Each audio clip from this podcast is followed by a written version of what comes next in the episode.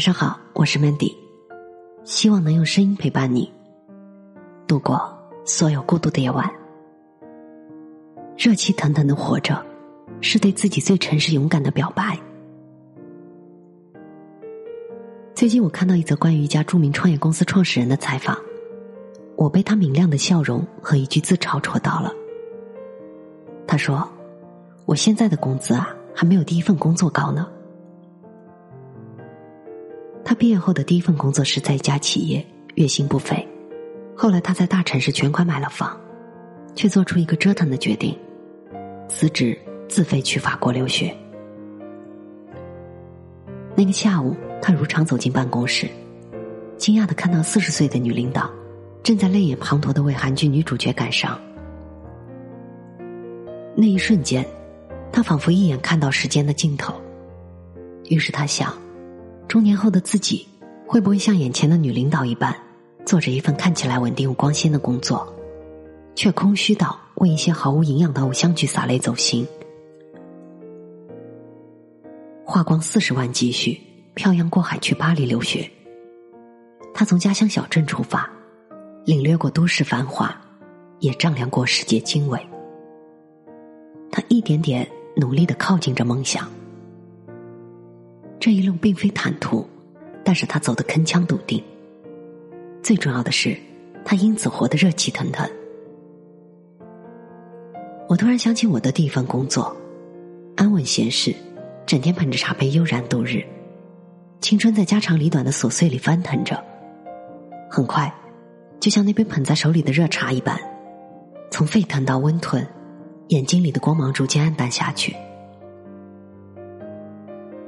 很多人调侃九零后已经进入中年，就像我看到的某些年轻人，他们或许穿着最时髦的衣服，却有着茫然和死气沉沉的一张脸。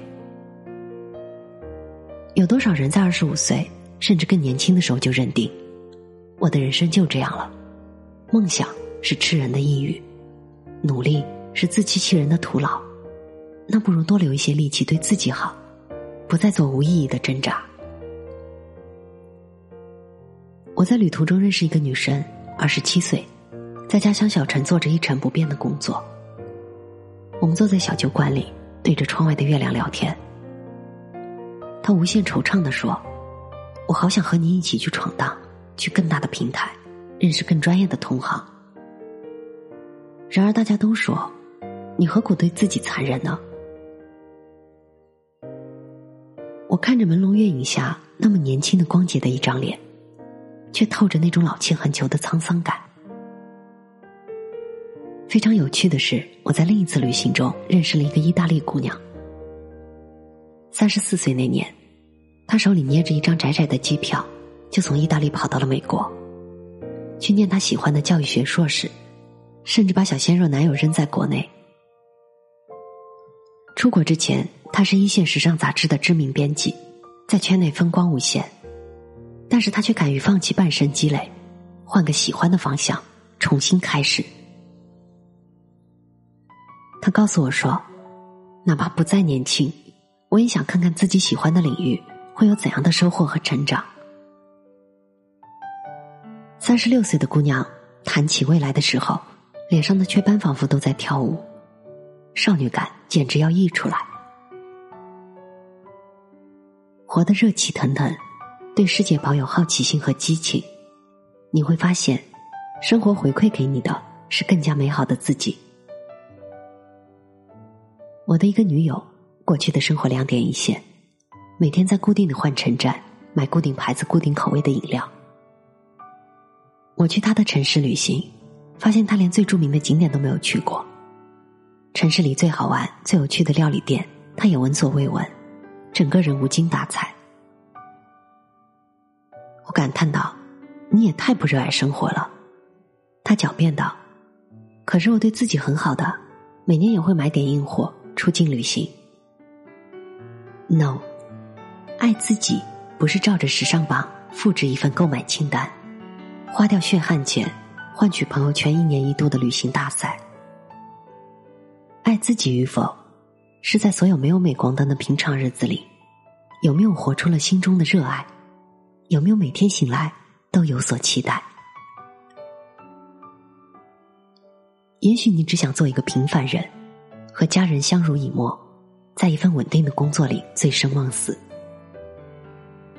但是，你要找到心里的那束光，那份最真实的喜悦，那个让你闪闪发光的东西。后来，我那个朋友谈起了恋爱，而对方是个吃货，拉着他吃遍城中美食，带他去游泳健身。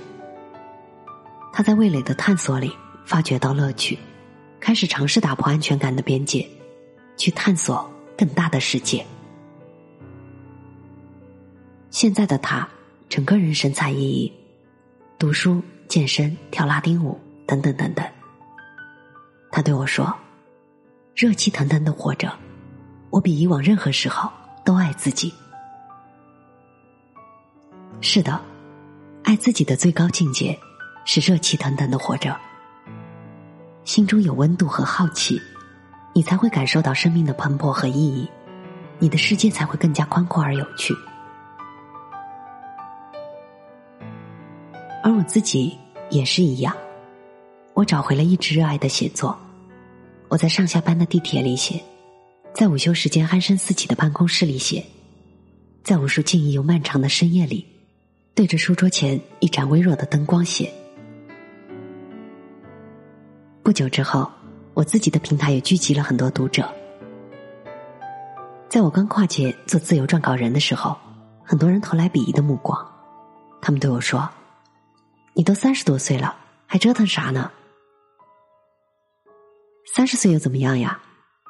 我决定去过一种热气腾腾的人生，以梦为马，遍地黄沙，在文字的世界里浪迹天涯。现如今，我可以自豪的说，我终于没有辜负自己。热气腾腾的活着，是对自己最诚实而又勇敢的表白。我想，一个人只有从程序化的重复中清醒，去做真正热爱的事，才能够连接到那个灵魂深处最深刻的共鸣。我是主播 Mandy，在无数孤独的夜晚，我用声音陪伴你，希望从此你的世界不再孤独。